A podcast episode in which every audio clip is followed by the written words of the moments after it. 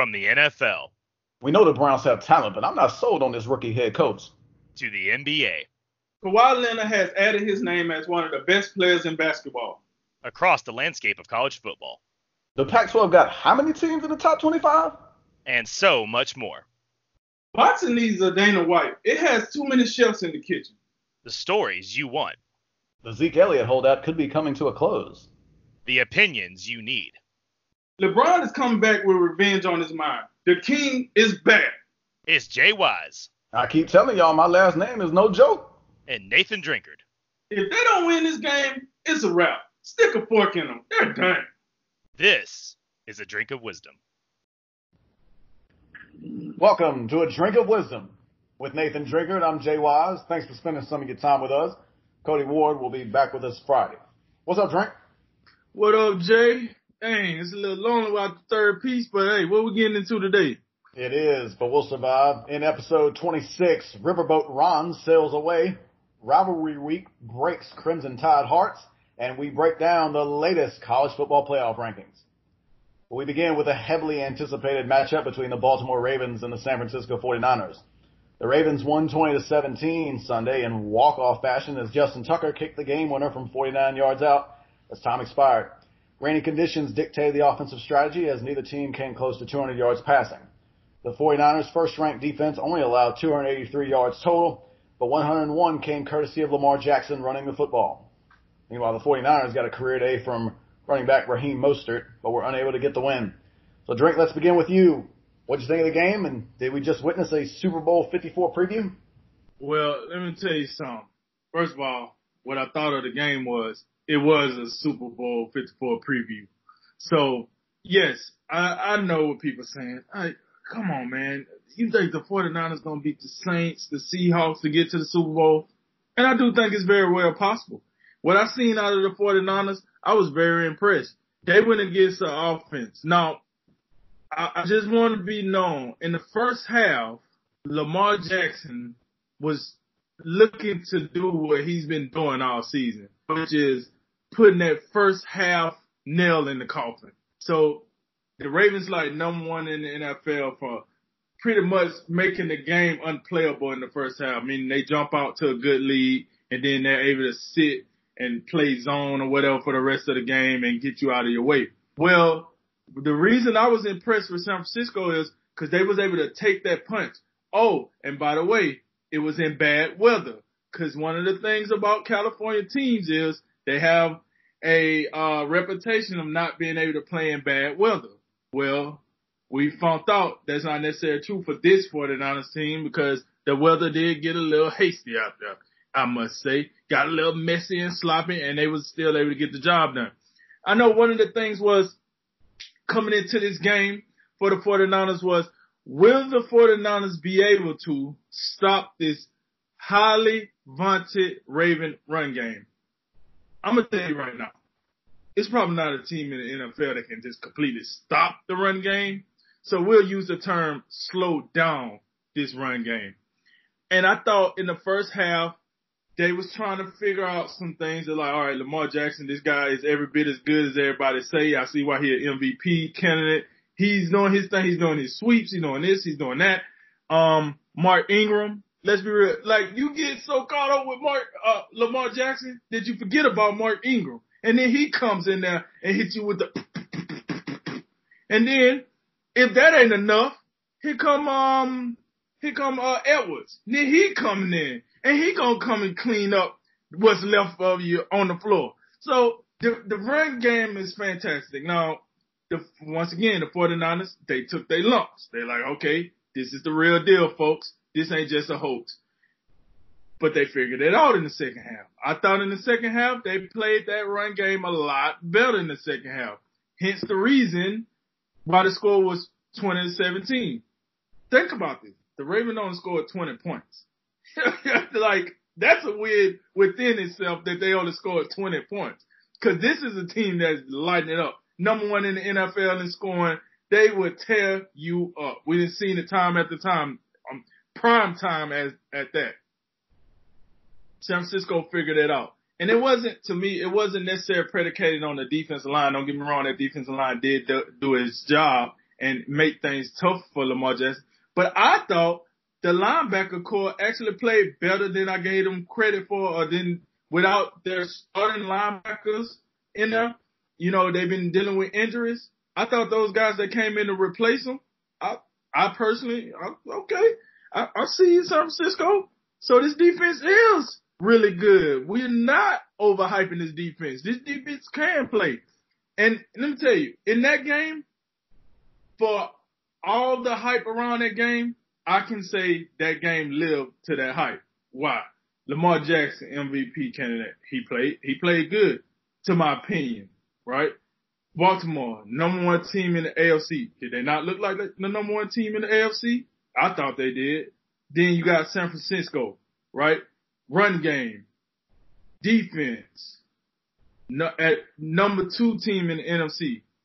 Check, check, check.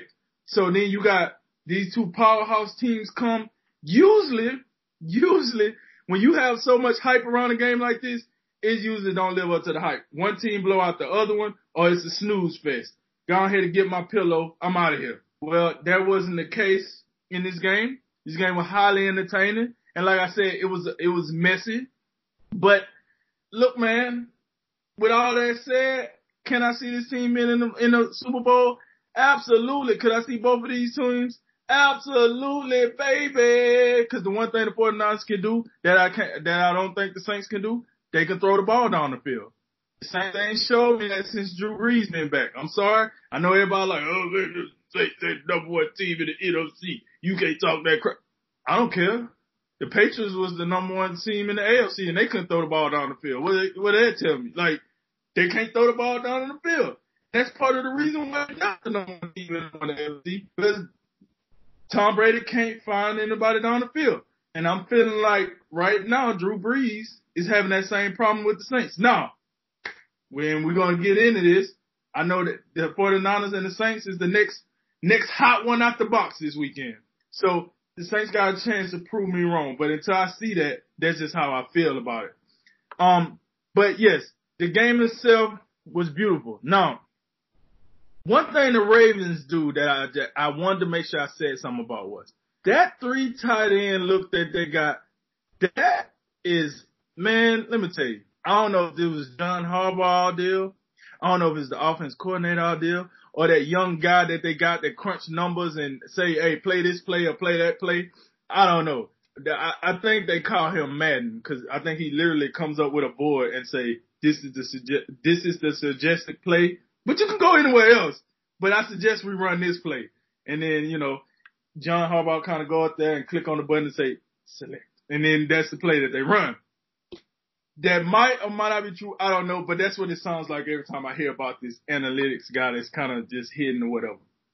Cause that three tight end, Mark Andrews, um, Kyle Boyle, uh, Hayden Hurst, that three tight end connection they got, them boy, boy, let me tell you, whoever the tight end coach there, this dude gonna get a job real soon. He gonna get a job real soon. Cause hey, he know what he doing. And I don't want to hear no crap. Oh, this some fluky crap. When the last time you seen an offense with three tight ends that do what these dudes do? Three, not just one, one good guy and then the, the other two. Yeah, it's a big drop off between one and two. No, these they, all, they all can play. They all play. And mind you, yo, do you know Andrews only play a third of the snaps for this team? He don't even play many snaps at all. That's pretty he's remarkable considering he's probably Jackson's favorite target. The leading receiver on the team, and he, he played like a third of the game. That's incredible to me. Like, it's incredible. Whatever. I, that blew my mind. So, with that said, look here, man. So, I was looking at the, the total yards. I was kind of surprised at the total yards. Um, the 49ers actually outgained the Ravens. Is that what I saw? Hmm. That's what Inter- happened. Interesting. Um, that's due mainly to the, the passing, which, uh, you know, I, the passing wasn't, you know, phenomenal, but hey, against the Ravens, what can you ask for? You, you get what you get, right? 157 to 105. Typical for the, the Ravens, they, cause they more of a run team. They live on a run, but Lamar like to show you that, hey, I ain't just a runner. I could throw that thing over the top too. Come holler at your boy. And um, then you got the rushing yards, and the rushing yards very, very close. Listen to me, people. Listen. This the Ravens had 178. The 49ers had 174. So if you don't think this team is a Super Bowl team, you better go back and look at these numbers. These boys is rushing the ball and they playing defense. Let me tell you, that is the recipe in the playoffs. And then you did that to Baltimore in Baltimore. Hey, that I was I'm sold, baby. I'm sold on them. I'm telling you, before this game started, I want to do this full disclosure. Before the game started, I thought I, I did I, I liked the 49ers defensive line, but that was about it. I said the Ravens probably take it from here, folks. You know, and you know I, I got respect for Kyle Shanahan's offensive mind. Very good offensive guy. You know, bar none. Probably the best offensive mind in the game. I mean, you know, people have their different opinions, but right now it's hard for me to argue against Kyle Shanahan because Kyle Shanahan had done it everywhere he'd have been.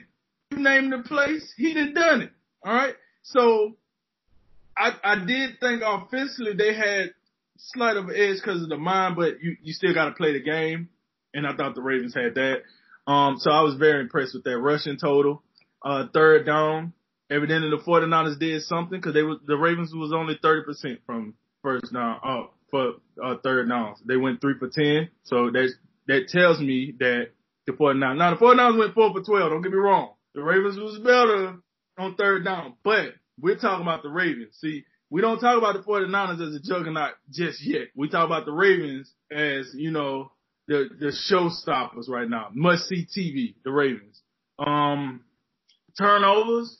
Hey, look at that clean game. One thing about, um, Garoppolo was his turnovers. He, he was turning over the ball. It was hard to trust him. Well, he only had one turnover against the Ravens. So, you know what I mean? So evidently he can play in sloppy weather and he can play against a high level defense and still not lose the game for you. That's what he proved to me. This is why these are the little things that made me think, hey, the 49ers, they're a little better than what people give them credit for. Cause a lot of people say, oh, they, they record only their record because they play weak competition. Well, that narrative about to get smashed because they play the Saints here come up this Sunday. So if you call playing the Ravens, the Saints, and Seahawks weak competition, then you need to go watch another league because that ain't it. So, um, all intel, and and one more thing I want to say before I uh, hand it over to you, Jake, is this: I've learned throughout this college football season and and some of these NFL teams that if you have a weakness on your team, and the weakness on your team is the quarterback, that's not the worst problem in the world. I understand how important the quarterback is, but I have gotten evidence this year that you can make it happen if your quarterback ain't the best, if you can get everything else done. Buffalo, they making it happen. Cause Josh Allen, no, Josh Allen is playing better lately, but Josh Allen ain't beating the world. All right, he, he's been kind of flopping around. The Bears somehow was making it happen with Mr. Trubisky. He, they was making it happen. Now they want to get rid of Trubisky. No, we know that. But they were still making it happen with Mr. Trubisky, right? Um, so there was just a couple of, and then like in college, I've been looking. I seen Auburn beat Alabama this weekend. Quarterback ain't been doing nothing. Oh, by the way, I seen Alabama also throw up 48 points with a backup quarterback. Okay. And then I see Wisconsin. They go out there and put it on Minnesota with a quarterback that's been dead most of the season. Owl ain't been doing nothing for most of the season. Then that quarterback. So my point is this: it's a formula out there for you to get it done if you don't have an elite level quarterback. You just got to have everything else in the right situation. So after seeing that, man, I got a lot of confidence in the 49ers, man. Even with a loss, I do see this being a, a Super Bowl uh, matchup. Yeah, this is a this is a potential Super Bowl preview and the game itself is good football, and it's this is probably not the brand of football that the NFL is looking for because we know the NFL is all about offense, offense, offense, go, go, go, score, score, score. 20 to 17 is sort of a throwback score because 49ers, look, we give we give Kyle Shanahan a lot of credit and respect for his offensive acumen We know there's a lot of a lot of things on that offense we like. They got good weapons in there. They bring in Emmanuel Sanders. You have George Kittle at the tight end position. You got a three-headed monster back there in running back when you throw in what Mostert did on Sunday. And Garoppolo, he's a suitable NFL quarterback. We don't know how good he is yet. But to your point about not needing, when you have all the other pieces in place, you just need a quarterback that can come in there and won't flop around and lose the game for you. And that's, and that is, that's what Garoppolo is right now. I think he's a game manager type quarterback and we'll see as he progresses because we got to remember, when you think of how many games he's started, he's still relatively young in his career. So we got to take that into account. Yeah. But as far as a Super Bowl preview, it has the potential to be that. And I think Baltimore right now, it's hard to see someone in the AFC stopping them the way they're going. We already see them boat race New England, and we admit that if there's anybody that can perhaps put a game plan together, especially already seeing Lamar Jackson once, it would be Bill Belichick. But now you consider the way they just looked against Houston and another mobile quarterback. And now also considering that loss has taken the number one seed out of their hands. So that matchup as it is now would not be in Foxborough. That's going to make it tough on New England. That's going to make it tough on whoever is to meet Baltimore in the playoffs. Now in the NFC, it's a lot more crowded. And although I will, I will um, confess to you, the 49ers, there can be no mistake about it. This is a real football team. The problem is the path that they're going to have to maneuver come playoff time, especially if they can't go to Seattle and avenge that loss early in the year. Because if they don't, if they're unable to beat Seattle and take the NFC West, then we got to look at going on the road three straight times to reach the Super Bowl. And although we know the 49ers are talented and they're good enough to do it, it's just something that's difficult to do, especially when you consider that that would probably include a trip to New Orleans and Seattle perhaps, which is something they're going to ha- they're going to have both of those games coming up. So we're going to see how they how they react to the to, to those environments. Now, the environment wasn't too big for them this past Sunday because they were in Baltimore. And I will I will tell you about those rushing numbers. I think they're a bit deceiving. You look at what they were able to do against Mark Ingram and Gus Edwards. I believe Ingram was 15 for 59 yards and Edwards 6 for 15. So they actually did a good job in, in the traditional run defense sort of things. The problem is, and this is what I believe would be the difference when we discussed this matchup uh, last week, Lamar Jackson's the ultimate X factor because his skill set and his athleticism is just something that you can't simulate in practice, and it's very difficult to defend. And you look at what he was able to do on the ground, 16 carries, 101 yards. That's most of the damage that they did on the ground. You you remove that, they only ran for 71 yards. So the 49ers, and I'm gonna tell you, their linebacker, their one linebacker they have, Fred Warner, he's a good player. So we got to give him credit. But it's just one of those things.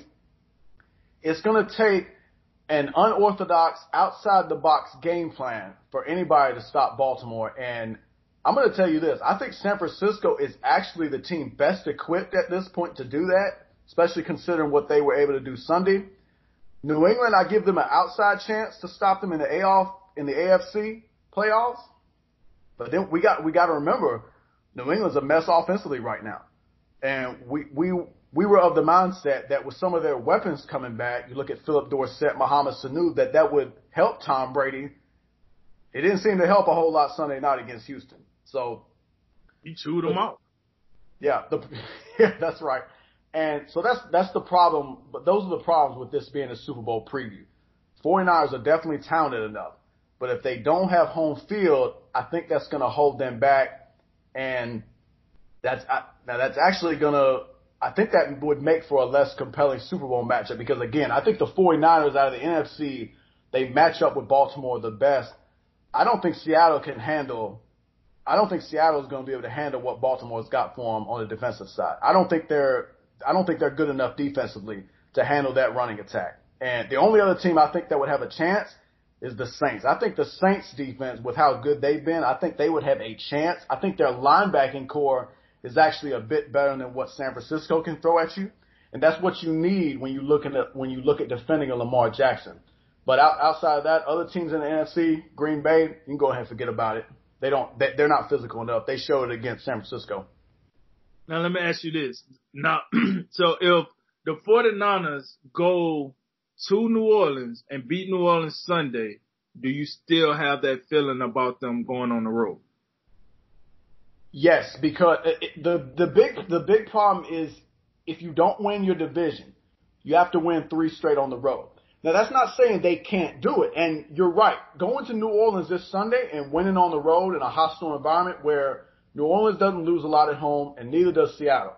So if you show that in the regular season, it's a great sign, but it still doesn't mean you can take the challenge of winning three, three straight on the road in the playoffs. I just still think that that in itself is going to be hard to accomplish.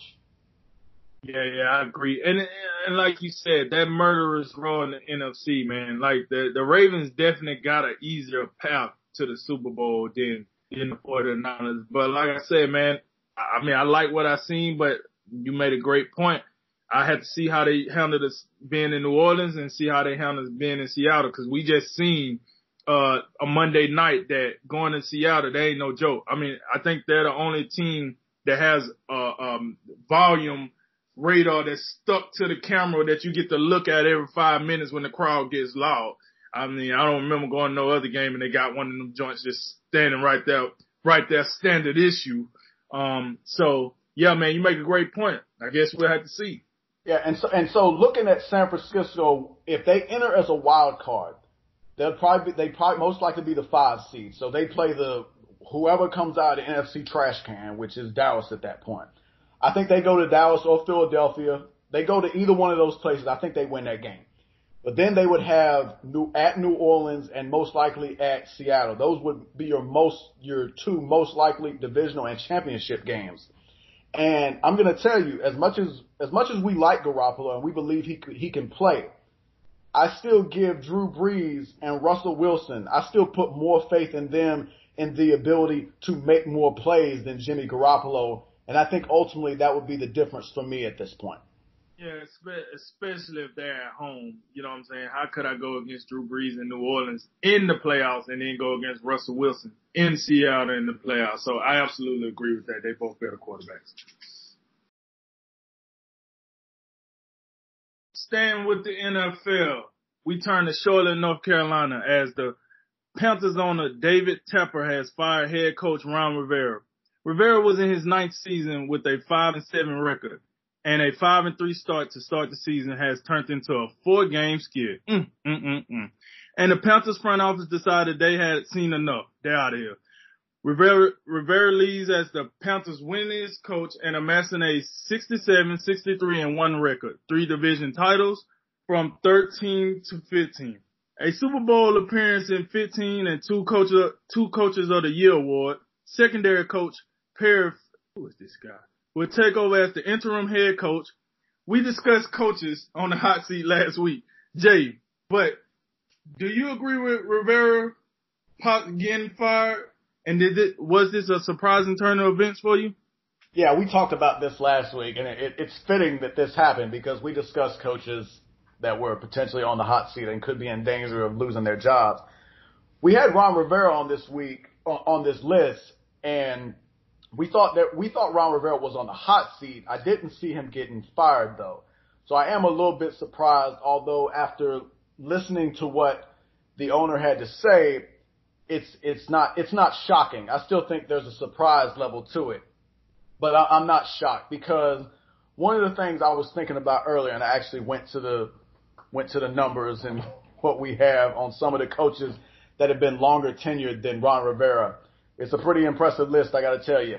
The only coaches longer tenured than Ron Rivera was before he was just fired were Bill Belichick, Sean Payton, Mike Tomlin, John Harbaugh, Pete Carroll, and Jason Garrett. We're gonna throw Jason Garrett out of there because we all know he does. We all know he's a dead man walking, or at least he should be. But all those other guys, Belichick, Payton, Tomlin, Harbaugh, Carroll, they all have Super Bowls. So we know when you get that Super Bowl victory, that just that kind of gives you insurance for a long time. Let's let's be honest on some of these guys. Harbaugh, Tomlin, and Payton, they haven't won a Super Bowl in in many years now. What's it been? They haven't won a Super Bowl in this decade. I believe I believe I'm correct in saying that. But what has happened with that, that Super Bowl win bought them time and it bought them goodwill with the fans and ownership. I think that's what happened there. Ron Rivera, in his ninth year as the Panthers coach, yes, impressive record, 76 and 63, won some playoff games, two Coach of the Year awards. I think that's really impressive. And then you look at one Super Bowl appearance, came up short in 2015 against the Denver Broncos. But ultimately, what I think happened here is you have new ownership that just came in last year, the year before. It's been relatively recent that ownership has changed. So they're looking at Ron Rivera and they're saying, I think, I think what they're perhaps saying is maybe we've peaked with this guy. Maybe we've, Ron Rivera has taken us as far as he can. And there comes a point, I think, at a, at times where we just, where you just need a different direction. And I think that's what ultimately happened with the Carolina Panthers. And you look at some of the things that the uh, new owner Dave Tepper said, and one of the things he said, there is a point where you have to try to elevate a whole organization without shaking a tree. You can't get any apples. That I think that kind of reinforces what I just said about at some point you look at a guy, he's been in the situation for so long, for this long, and you haven't won the whole thing. So maybe you just need to go in a different direction because it's been eight or nine years. We just need to go in. We just need to move move on at this point. And also thinking about what's the big like the big like trend in the NFL from a head coaching perspective is offense. Those young offensive minds that everybody's gunning for, which seem to start with the Sean McVays of the world. So now we, especially in the out west, you got Sean McVay, you got Kyle Shanahan. Those are kind of the two guys I think everybody's looking for. They're looking for the next Sean McVay, the next Kyle Shanahan. And where can we find those guys? Even the Cincinnati Bengals, you look at them last year. They pulled this young, this young cat, Zac Taylor, out of Sean Mc, Sean McVay already got a coaching tree. He pulled Zac Taylor out of the, the from the Los Angeles Rams. He up in Cincinnati finally got his first win. That's just where we're trending. And that's kind of what I think Dave Tepper is looking for, although I don't think he's ruled out a defensive guy. He's just probably going to have, have to be, you know, blown away by what he sees from there. Um, but yes, ultimately, I, I'm surprised at this, and I see Ron Rivera getting a job, getting another job really soon. I think he's going to be a head coach elsewhere next year. Yeah. Surprise is an understatement. I mean, look here. I, I hear what the owner's saying. I read what he said. Hey man, that's all good and dandy, but you couldn't let him finish the season. Like, okay, okay, I got it. Like that's right. That'd be and that'd be my biggest gripe. And you know, so, I got it all right, you shook the trees, you didn't get no apples. But God, leave. Keep shaking the tree until his, I, I, I don't know, like, let the man, he, he earned the right to finish the season at least, man. He won games. Mind you, he won games with a backup quarterback. It wasn't like, yeah, I understand they on a four game skid, but they could have been on an eight game skid, a 10 game skid. Cam Newton was out there pretty early. He was out of there early. So you know, give credit where credit is due. Let the man finish the season, go out on his shield. You want to get rid of him in the off season? Get rid of him. Whatever. It's your team. You the boss man. Do whatever. But to fire him, I, I got it. They're not a playoff team. I just felt like that was that was kind of crazy, and then I I just felt that was like a little disrespectful to what Ron Rivera has accomplished and what he had eh, what he was doing this season not not last, but what he's doing in this season, I just felt like he earned the right to stay. Now, my idea of what's going on is this. It sounds good what he's saying. Hey, we the peaked. He don't seem like he gonna give us nothing. Hey, it's time to move on. It's time to change uh change the uh, page of the book. What it sounds like to me is he trying to get all this Jerry Richardson stuff out of here. That's what it seems to me it, it looked like a young clean sweep. He gonna get rid of the president. He gonna get rid of the GM. He already got rid of the head coach, and Cam Newton probably gonna be on the chopping block. It seems like everybody that was under that whole Richardson regime is they're done. They're out of here. Cause it it kind it reminds me of you know anytime you get like a new leader in the military, they come through, they got their way of they want to do things, and they kind of want you know if you've been there for a while, you're like well when so and so was here, this is how we did it. Well, I don't care how he did it. This is how I'm gonna do it. Right. So I'm a, you know, you know, move, move it on. This is how I want it. So that's what I see here. He's saying, check this out. This the Tepper era, not the Richardson era. I'm, I'm done with that. My name start with a T, not an R. Let we hey, we about to ship shape up. That could be a good thing. That could be a bad thing. We don't know. We gotta wait and see. I can't be mad at him when you get when you inherit. You know when you buy a billion dollar franchise, you can do whatever you want to do with that billion dollar franchise. So he want to clean up. He want to start from scratch, and I ain't mad at him. Get get get those. If you feel like th- those are not your guys, get them out of there. But I just don't like. You could have got him out in the off season. Now maybe he's saying to himself, "Hey, I need to go ahead and get the coach out of here now, so I can start looking for the new coach." You know, like, let me give myself an earlier start. Why wait on Black Monday when I can go and get him out of here now? Yeah, and, and, and to your point on that, I think that's another thing the owner said, and that's one of the reasons he got Ron Rivera out of there is because he was looking to start the search now and didn't want to start the search there with Ron Rivera still in place as a head coach. I think he thought thought that would be disrespectful. Yeah, yeah. So I mean, and, and when you put it that way, you're right. That that'd probably be a little more disrespectful than it would be to let him go. But I, you know, a lot of people asked me this question before it happened. You know, Ron Rivera is on the hot seat. Do you see him getting fired? And I said no, simply off the fact that he was winning games with a backup quarterback. And then because of that, he was unlocking Christian McCaffrey and welcoming him to our world like, dang, look at this guy. He is really good. And then all of a sudden it kind of just, mm, you know, went on a four game skid and they say, you know what? Thanks, Ron. You gave us enough. You gave us just what we needed. You're out of here. So and I once again I want to agree with the, your point of will he coach in the NFL next year? Yes, we talked about this, and the one place that you brought up that I very much agree with is the Cleveland Browns. Look, I I don't think my me myself I got to worry about Ron Rivera wearing a Pittsburgh started shirt. Like that is ridiculous. Like if John Dorsey would have fired him right then and now, I would have been okay. What type of book? We was just talking about that weeks ago on how ugly that situation was. And your answer to that was to wear a shirt that said Pittsburgh started. Head coach of the year right there. Coach of the year. You will never, you probably never get another head coaching job in this NFL. No, I'm telling you right now.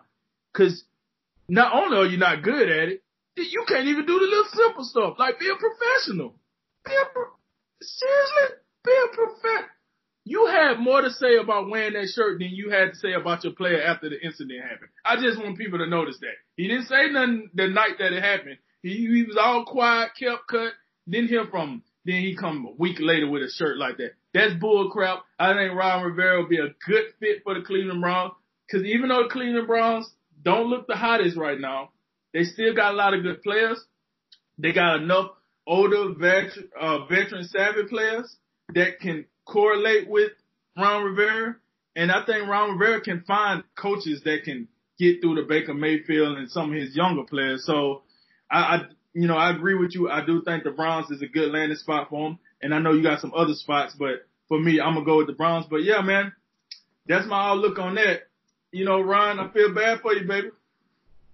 Yeah, and one of the, yeah one of the things we touched on is the timing of his firing. I think that was the when we when we settle down and process what is what's going on here. That's probably our biggest complaint in this is the timing.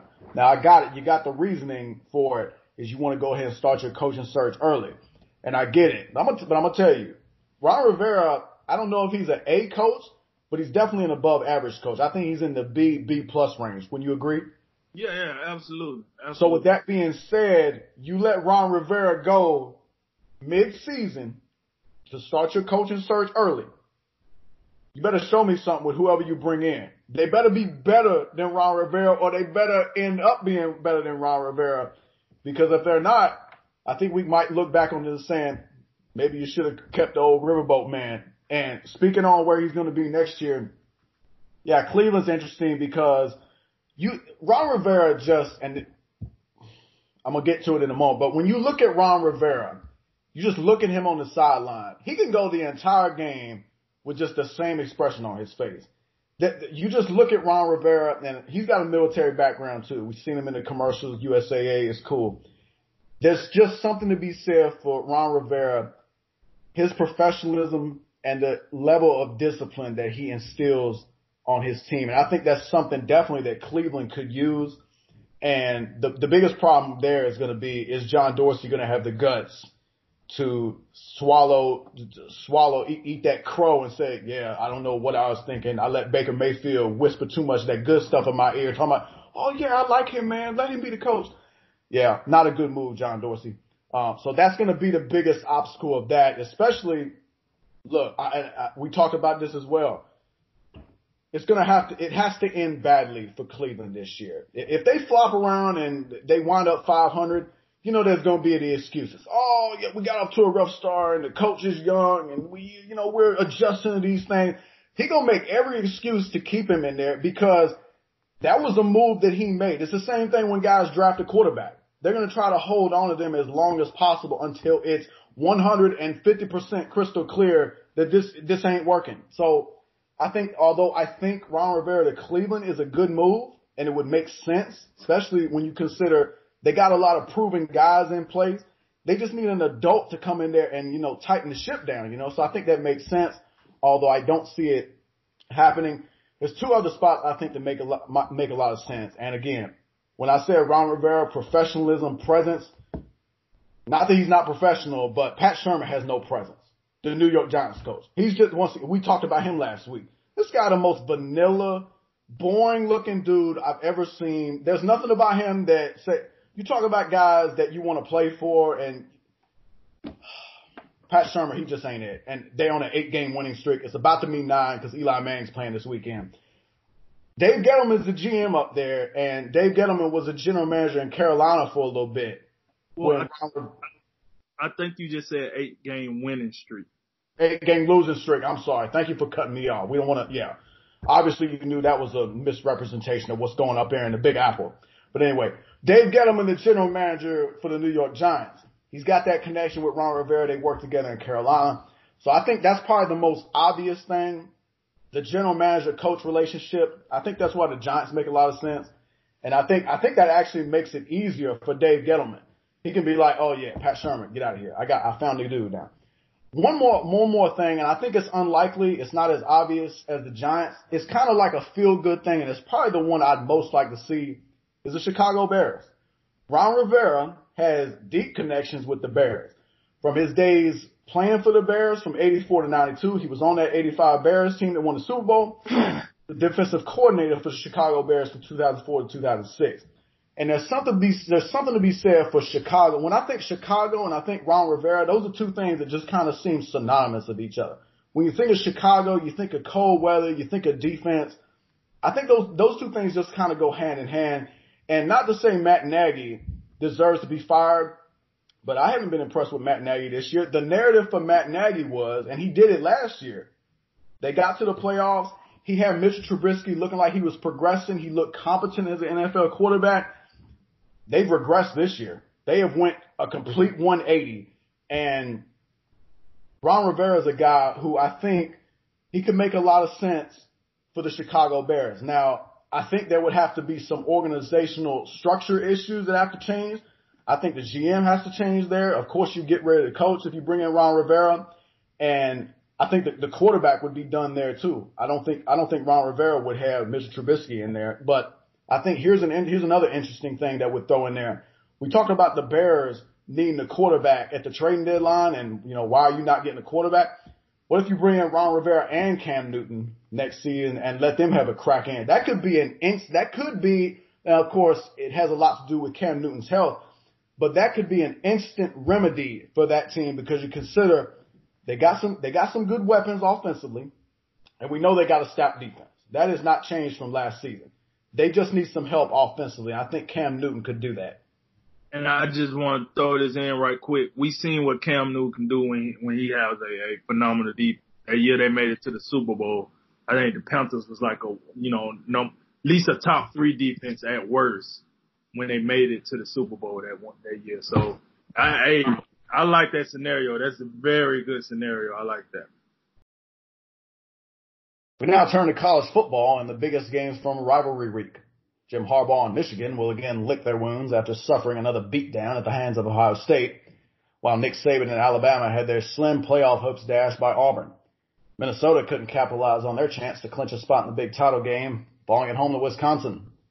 Start with you, Drink. Which of these was the biggest development of the weekend, or was there something else that caught your eye? Um, I, I thought for the most part that the biggest development got to be Alabama and Auburn because we we had a feeling that Ohio State was going to take care of Michigan one way or another. That, that I don't think that result surprised nobody. Maybe Wisconsin and Minnesota might have surprised a few, but at the end of the day, Wisconsin did have the body of work that made you believe that they can take care of Minnesota. Um, and then Oklahoma and uh, Oklahoma State, like really, I mean, the only the, only way Oklahoma State was gonna win that game is if that number one rushing attack would have got the job done, and as we've seen, it did not get the job done, not even close. So Alabama and Auburn was the game for me because I was I thought going into that game, I knew Alabama would be able to score points. Did I think they would score 48 points and lose? I mean 45 points and lose? My bad. No, I did not. However, I did not picture Auburn going in there scoring 48 points. Um, and listen, we knew Alabama defense was down this year. We we knew it. But we also knew that uh Bo Nix and been he couldn't throw the ball from me to the mailbox um accurately and consistently throughout the year. We didn't see him play all year. It was nothing you seen out of Bo Nix that made you think Auburn could put up 48 points. Now you got a minus 14 for the two pick sixes that um Mac Jones threw. You know, he threw two touchdowns to the other team. You, you usually don't like that, but that happens. Um, but even with that, let's let's think about that. Both the, the Mac Jones gave them 14 points. They still only lose by three. Now, our, look, let me tell you something. Alabama defense was awful. It was awful. But that wasn't even the worst for me. The worst was the penalties. That, these guys gave up 120 yards in penalties. That's awful. And for a Nick Saban led team, that's unheard of. Like, what are we doing? I mean, who is coaching this team? I mean, if I'm gonna beat up on the Browns because they penalty laden, I mean, at least Freddie Kitchens don't know no better. He out here wearing shirts that say Pittsburgh started. He don't know any better. You know what I'm saying? He needs supervision. But come on, Nick. Nick, you possibly the greatest college coach of all time. The GOAT. Nick, what are we doing? You I, I couldn't believe what I was seeing. I couldn't believe what I was penalty it was like first down penalty, penalty, penalty. First down penalty, penalty, penalty. First down penalty, penalty touchdown penalty. Like they, had so many penalties. I, it, the flag on the, on the ground. Yes, still they had a chance in the fourth quarter to tie the game, and they missed the field goal. How about that? Bama missed the field goal late in the game. Wouldn't you know? Wouldn't you know? Um, so that game, and I know in the next we're gonna talk about the the ramifications that this had on the playoff, but that that game was just it was just odd to me, like, cause as soon as that game went down, it was like, is the dynasty over? Because we seen a lot of things in that game that we had not seen out of Alabama in the last 10 years. What? 48? Giving up that many points. Having that many penalties. Getting outplayed by a quarterback that can't even hold your jockstrap. Like, in the past, I would have never lost sleep about a team like oh, Auburn. And I got it. The game was built up like this. Alabama's coming in with a backup quarterback. Still got the best wide receiver corps in the nation. However, this will be the best defense that the Tide has played all year, and they got to play with a backup quarterback, right? That D line got what three guys that might go in the first round. So I'm like, okay, good test, right? But then, you know, Alabama came out, they was doing their thing. But what I started to notice was you can't you can't stop Bo Nix. It was nothing about the game. even if Alabama won that game, and I want, I want to say this, even if Alabama had a won that game and pulled it out, it was nothing about that game that told you Alabama was a playoff team. Nothing. You could not have watched that game and said, this is one of the four best teams. In what? The FCS? Cause it sure ain't in the FBS. No, not, not even close. We, we must. I would, I would have said Big 12. yeah, I, I guess. But even the Big 12, I mean, I mean, the defense show up every now and then and they show ain't getting 120 yards in penalties. So even the Big 12 got some discipline somewhere, you know?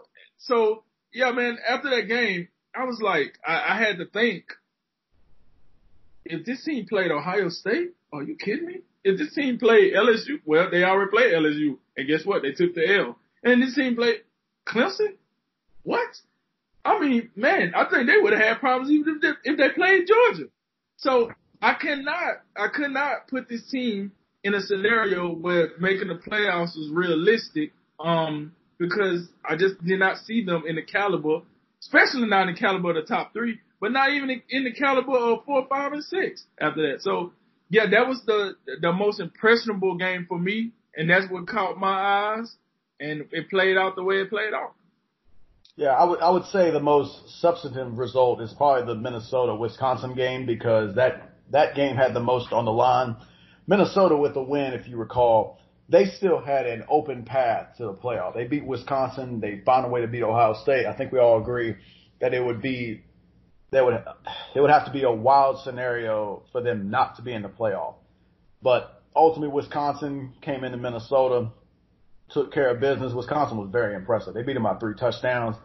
I thought uh, the quarterback Jack Coan, that was one of his better performances. Very, very impressive considering the the weather conditions out there, snowing, all that. That that looked that that looked real nice on TV though. You gotta admit, like that looked crazy on yes. TV. Yeah, absolutely. Yeah, it wasn't like what was it, Colts Bills a few years ago where you were watching and you couldn't see anything, couldn't see yard markers. You had guys guys literally like they couldn't like cut at all. But yeah, the the from an aesthetic standpoint, that that was very pretty to watch. Uh, however, the game and the result that probably jumps out at you more is Alabama Auburn because this assures for the first time in the playoff era that Alabama will not be a participant in the playoffs. And Alabama only they lose the game by three points. They lose to LSU by five points. You brought up the two pick sixes. One of them was got to be up there as one of the fluky plays of the year. Mac Jones gets pressure early down near the goal line. They're about to score, and the, they throw the timing of the route off. Najee Harris isn't even looking around. When he when he does look around, he doesn't have time to react. He's trying to catch the ball behind his back. It looked like. Next thing you know, Auburn's running back down the field for another pick six. So it took two pick sixes, one of them severely fluky, and it took Alabama. Alabama got they got cheated at the end of the first half. Those were three points that Auburn did not deserve to have based on how the referees managed the clock and all that. And then Alabama, of course, you, you mentioned it, their own kicking game came back to haunt them. They couldn't make a relatively short field goal at the, towards the end of the fourth quarter. But again, ultimately Alabama throughout the season, they just didn't have enough they really didn't have enough opportunities to showcase how good they were in comparison to some other teams. They didn't have the. We, we look at a team like Georgia. We look at LSU. Those teams they, they got they got the impressive wins and they had more opportunities to showcase themselves against higher level competition. Alabama, we look back on them this year, and their best win is going to be Texas A&M, which which isn't which isn't good enough to get you in the playoff. However, I, I do. I will say this about Alabama, and I've, I've been hearing a lot of chatter about, oh, you know, Nick Saban, the dynasty's over. Nick Saban lost his fastball. You know, there's been a whole lot of stuff that we've heard on that kind of fitting that narrative. I'm going to tell you this: if Tua, a healthy Tua this season, Alabama's in the playoff. They don't lose to LSU. They don't lose to Auburn. They're they're in. They, because you look at Tua, it took a Tua injury. It took Tua on one leg to prevent them from beating LSU. And if Tua is playing against Auburn, you don't have two pick sixes. So I'm just and I'm just saying, look, in Alabama they were in the national championship game last year, so it's not like it's not like Alabama all of a sudden can't do it. I think what they need to do, they need to go back uh, because I think they've been spoiled with Tua and they kind of got away to what traditionally Alabama is known for. Running the football and shutting you down on defense. They've gotten away for that, whether it's a lack of recruiting on that side of the ball, whether it's a lack of talent, whether it's an injury to maybe your best defensive player, Dylan Moses, who we mentioned, that was a, that was a huge deal uh, at the beginning of the season when he went out. But I, th- I think I just think it's overblown that Alabama's done. They can't compete. I do. I will say that LSU, Clemson, Georgia, there are other teams in the Southeast that they're gaining on Alabama, and it could be like neck and neck for best program. But I don't. I'm not going to come out here and say that Nick Saban's lost it and they can't compete at the highest level. I think that sort of chatter has been overblown. And and and and on that note, I would say this: Alabama's still ten and two, so they still get getting double digits. So on in their worst season with their worst defense, they lose two games by to eight one by eight points total. One team that's breaking records offensively, LSU, and then the other team that had arguably the best defense in the SEC, Auburn. And yet still, he's still getting the job done. So only imagine he's going to fix this defense. And, you know, we, I, I, like you said, the dynasty is definitely not over. I think what people look at is Nick's, Nick Saban's age compared to his contemporaries. He's, he's a lot older. But let me remind people this. I want to remind you this. His contemporaries at one time was Urban Meyer, who's retired. All right. And I, I bring that up because guys don't, I don't, I don't think people understand how hard it is to coach for as long as some of these guys coach at this level because it gets so stressful. Nick Saban is six to eight years old and he's still out here hitting the recruiting trail. I mean, God, the dude can apply for Social Security if he wanted to. And he's out here hitting the recruiting trail and he's still ripping off 10 win season. So let's knock it off. Just because, just because your team got a little success don't mean the dynasty is over. This team still was dominating for a decade and we'll see. Now, he got one more year. Next year, if he rolls into the season and he pull this, this giving up 50 points a game crap, then maybe it, you might have, everybody might have more of a ground to say that the dynasty over. But don't give me that. Like you said, he was in the national championship last year. Don't give me that crap. You know what I mean? No, they've, never, they've never missed the playoff. and this is their first time. You know how hard it is? It's 130 Division One teams, only four teams get in. There's 126 teams just flapping in the wind, hoping they can get get a spot, and they never missed one yet. So, you know, put some respect on the on the on the man name. But you was you absolutely right. One more note about rivalry week. We did we didn't touch on it, but I will touch on it just for the sake of saying something about the game. Michigan Ohio State is not worth discussing until Michigan wins it. Uh, un, until Michigan and Jim Harbaugh come up there and figure this thing out, it's not worth discussing because it's the same thing over again. Oh, Jim Harbaugh can't get it done. Oh, they're getting out coached. Oh, they can't play. They can't. They can't. They they recruiting is good, but they can't develop these players. That's the only thing worth mentioning about those two programs right now in in in talking about them competing against each other. Until Michigan wins it, not really worth discussing in depth.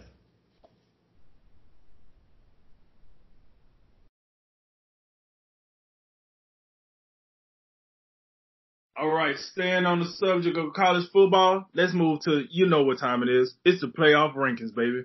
And the top four, they didn't change. But hey, we said this earlier. Alabama did take their second loss, and not only did they tumble out the top ten, yo, they tumble, folks. They tumble. Um, and that opened up a, a opening for the one loss Utah, one loss Oklahoma, and one loss Baylor. Wisconsin, now we know that in the eyes of the committee, they're the best two loss team. And Auburn, cause they won the Iron Bowl, they went from 15 to 11. Hey, and I would like everybody to join me for a nice golf clap for Jay's Virginia Cavaliers finally making it in the top 25 for the first time this year. Ever. Well, ever. See, I was just trying to give you a bright spot, man. I said this year. Oh, So- yeah. It is bright. so Jay, with all that said, what's your biggest storyline from the latest playoff rankings? Well, as you know, you and I know, this weekend really changed nothing in the in the top four. Ohio State, LSU, Clemson, Georgia, they all won comfortably in rivalry week. Alabama, the loss of Alabama assures that the Crimson Tide will not be in the playoffs this year, as we said in the last segment. So it, without a doubt, opens the door for the Pac-12 and the Big 12 should Georgia lose to LSU. Because make no mistake, that is the first domino that needs to fall for one of these other two conferences.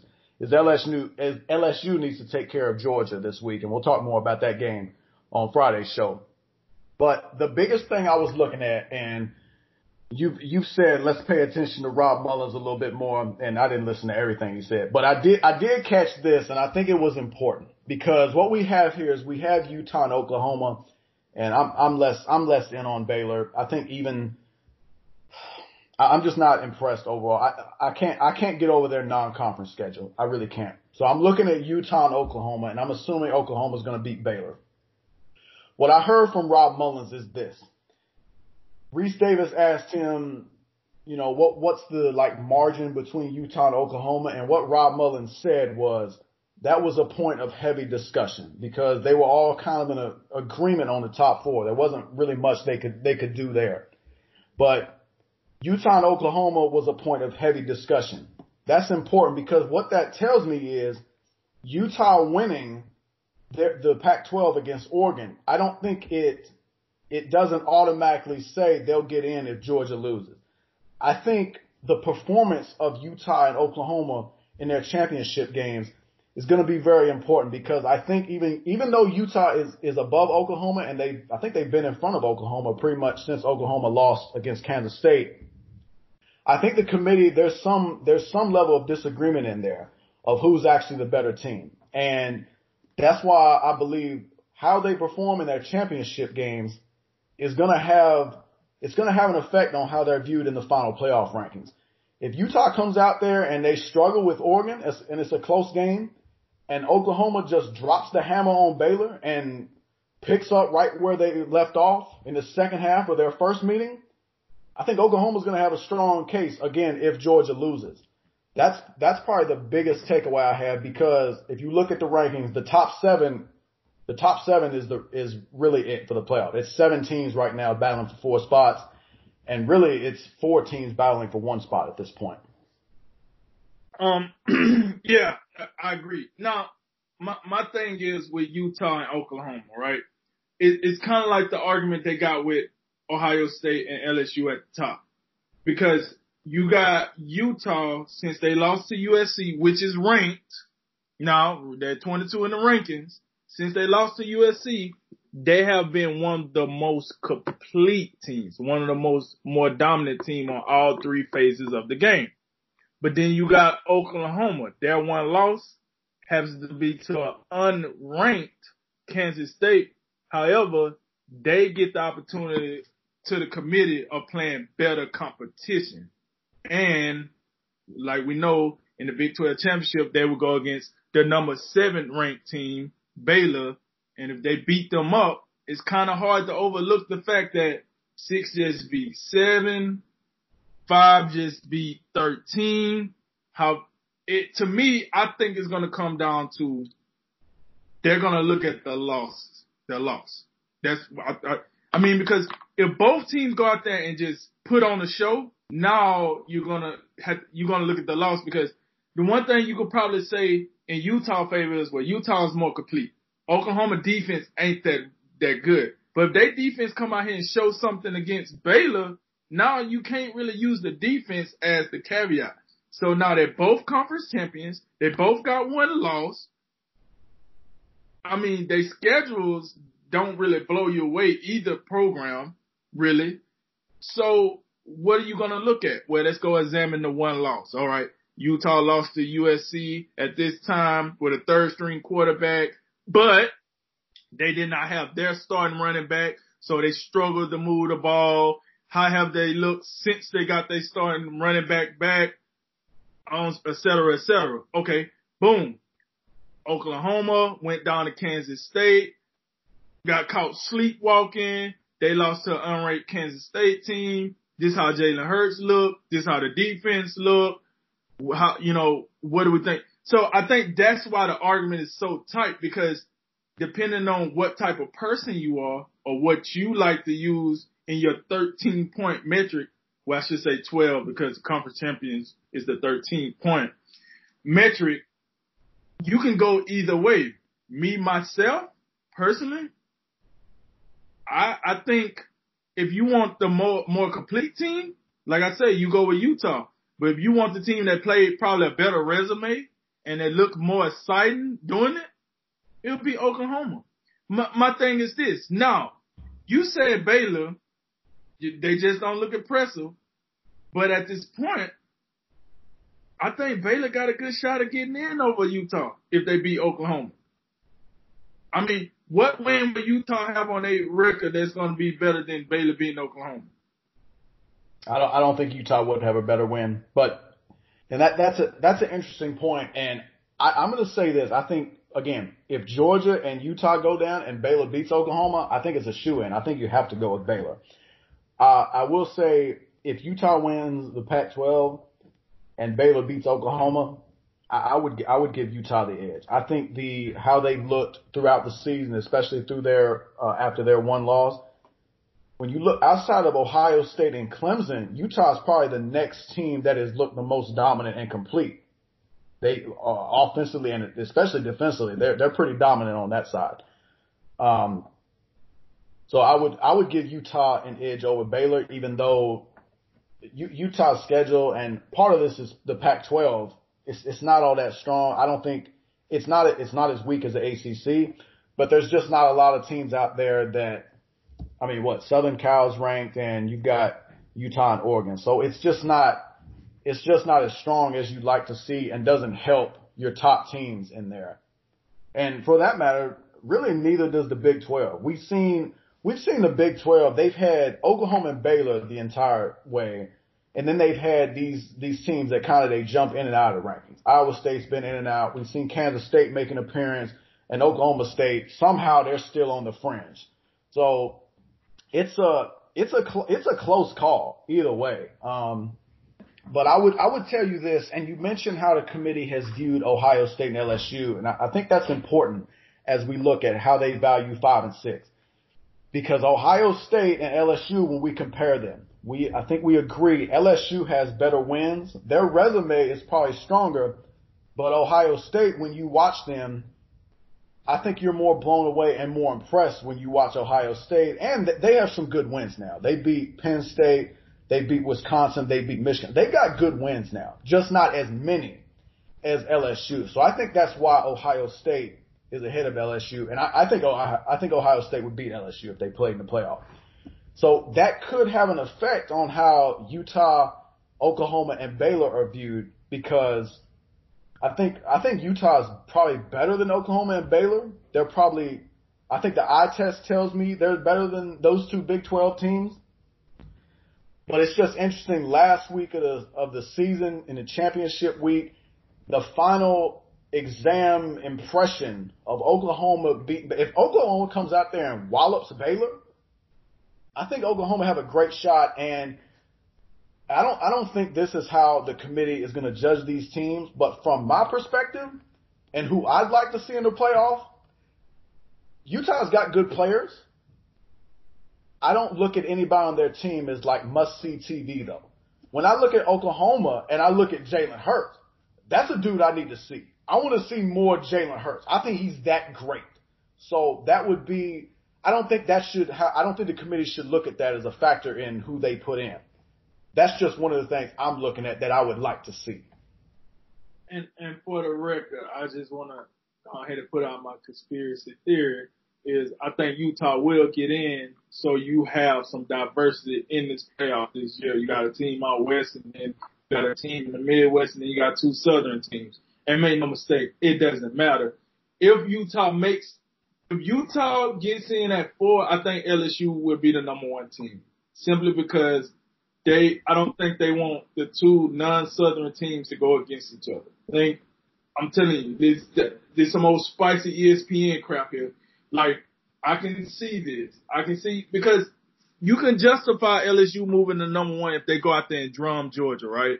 Because that's you can't tell me that's not a better win. Georgia is number four, and however you say people, oh man, they can't throw the ball, they still win the game. Like whatever, they still play top competition and they win the games. Yes, they lost South Carolina. I ain't forgot about that, but they played Auburn, they played Florida, they they played Notre Dame, and they won those games.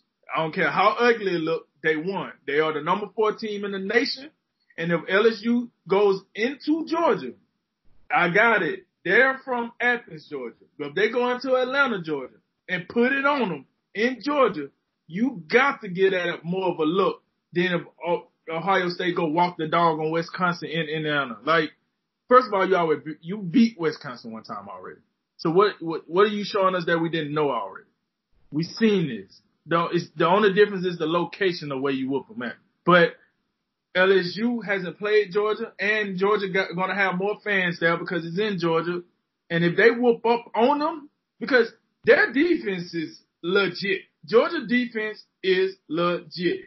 Go look at everybody they played. No one has been able to get any separation from them. That is why Jake Fromm gets away with playing mediocre football because the defense don't let anyone get away from them. And then Jake Fromm make two catches and that's it. I mean, he made two passes in the end zone. That's it. Game over. That's all we needed was 21 point, points. Pack your lunch. The show is over, folks. Boom. So if LSU goes in here and put on a fireworks show, you gotta give them credit for that. You, you have to be, if you're the committee, you gotta be like, man, I don't know, man. I know I know Ohio been looking, but LSU they added another top four team on their resume. Another one. Come on, man. I gotta go ahead and show some respect. And I think if if LSU go to one, that's a good good look for Utah. Cause I think if LSU is one, Utah before it'll go LSU, Ohio State, Clemson, and Utah. Cause they they get their little mix, and then we'll get a real good game with Ohio State and Clemson, which I think Clemson gonna win, by the way. And then, um, yes, yes. And then I think, I think the national championship game, if that happens, will be LSU and Clemson. And then, um, I probably had to take Clemson to win that title because they've been there and done that before. But yes, I, I, look, let me tell you something, man. I love, Ohio State been looking good.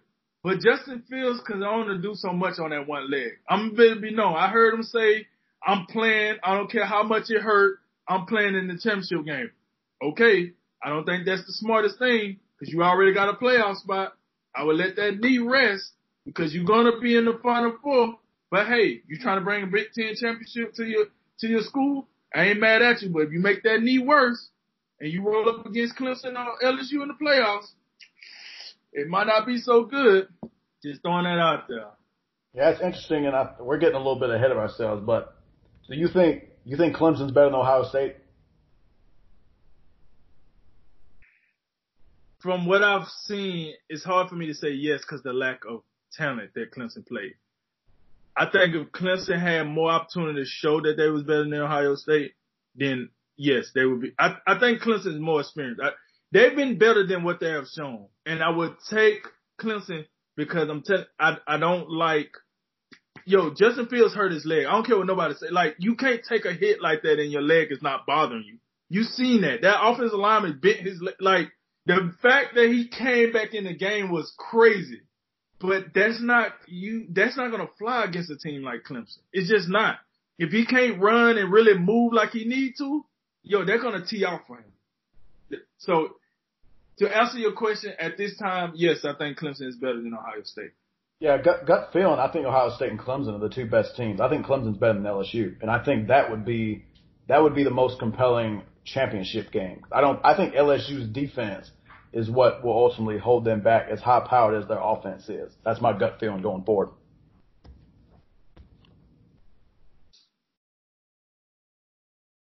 All right, it's time to finish off the show with rapid reaction, a lot of topics, a little bit of time. Take it away, Drink. All righty. Daniel Jones' high ankle sprain has likely opened the door to Eli Manning starting this Sunday's game against the Eagles. What that mean to you? It means that the Eagles lose this game, they should not even play the rest of their games on the schedule. They don't deserve to be in the playoffs. Alabama's Tua Tagovailoa says whether or not he enters the NFL draft will be a business decision he'll make with the help of his family. What do you anticipate he'll decide? I anticipate that I think he's coming back, man. And um he I think he's gonna come back, but I don't necessarily think he's gonna come back and play. I think he's gonna come back, get healthy, get back into the rhythm. Um but a point was made, if he come back, he gotta play, right? He gotta show he can still play. But yeah, I, I think he's gonna come back, but I don't necessarily think he's gonna be like the starting quarterback or playing. The Phillies signed former Mets Zack Wheeler to a five-year, $118 million deal to bolster their rotation. Is he worth it? I think this is a case of potential rather than production. He's never thrown two earned innings of a season. His career high in wins is 12. That was in 2018. I think they're taking a little bit of a risk. He missed 2015 and 16 with Tommy John. We'll see how it works. I think it's a little bit of a risk though. Houston Rockets are hoping the NBA will take action after the refs didn't count a James Harden dunk that would have given the Rockets a 104-89 lead with 7.50 left to go against the Spurs. San Antonio would win on, would, went on to win the game 135-133 in double overtime. Do you think the NBA will award the Rockets the win? Did the Saints get the win against the Rams? Nope. there ain't nobody playing this game with you, man. Stop. Yo, they need to stop crying. Like, it's over with. You lost the game. If the Saints can lose a playoff game the way they did, that shows you it is what it is. The game is over. Move on. Don't worry about it. Six weeks removed from right knee surgery, Zion Williamson is participating in a limited fashion by way of light walkthroughs and spot shooting. Good news, right? This is good news, and, and, it's good to hear. We haven't heard much from the Pelicans since Zion underwent knee surgery, so it's good to see he's progressing in the right direction. They originally said six to eight weeks. I really don't care how long it takes for him to come back. They just need to make sure he's healthy before he steps on the floor in a regular season game. Bucs coach Bruce Arians says he and ownership will make a decision on whether or not Jameis Winston will remain their quarterback. They'll do that after the season. You agree? No, I would have told him, don't worry about it. You ain't coming back. I mean, let's be perfectly honest. Jameis Winston, who, who, who would he be mad at if you told him that? Nobody but himself. Nobody told you to come out here doing the bird box challenge while playing quarterback. You did that. Not us. You did that. So that's your problem. The Braves inked 35 year old lefty Cole Hamels to a one year, 100, I mean, one year, $18 million contract. Good move. Yeah, I like this move. The Braves have a lot of young talent on their team uh, in the in the lineup and in the rotation. I think this is a good move to balance out their young talent, add a veteran presence, a veteran arm. I think it's a good move by the Atlanta Braves. Chris Petersen cited frustration, anxiety, and stress as reasons he stepped down as Washington's head football coach. You'll think we'll ever see him back on the sidelines? Absolutely. Urban Meyer wrote the blueprint on this bull right here. Oh, stressed out. I can't do this. Oh, that's a job opening? Oh, I'm out here. So yeah, yeah, we'll see him again. Michigan State retires Draymond Green number 23 during last night's game against Duke. Was it well deserved? Yes, it was well deserved. And just to say this on the Warriors, they can do this type of stuff all season. Clay, Steph, all these dudes. Go get your numbers retired, take some trips, because we all know the Warriors, they forget about this season from a championship perspective. Last one, number six, Ohio State, and number seven, North Carolina in Chapel Hill tonight in the ACC Big Ten Challenge. Who you got? You know, I'm going with North Carolina, man. You know, Roy Williams, that's my guy, man. You know what I'm saying? He, he be out here doing the wobble, stinking rooster leg and all this other stuff he be doing, celebrating. So I can get with that. I'm going to take North Carolina in this game tonight. All right. That concludes today's Drink of Wisdom. I'm Jay Wise. And I'm Nathan Drinker. And remember, make tomorrow better than today and make today better than yesterday. And we're going to holler at you until next time.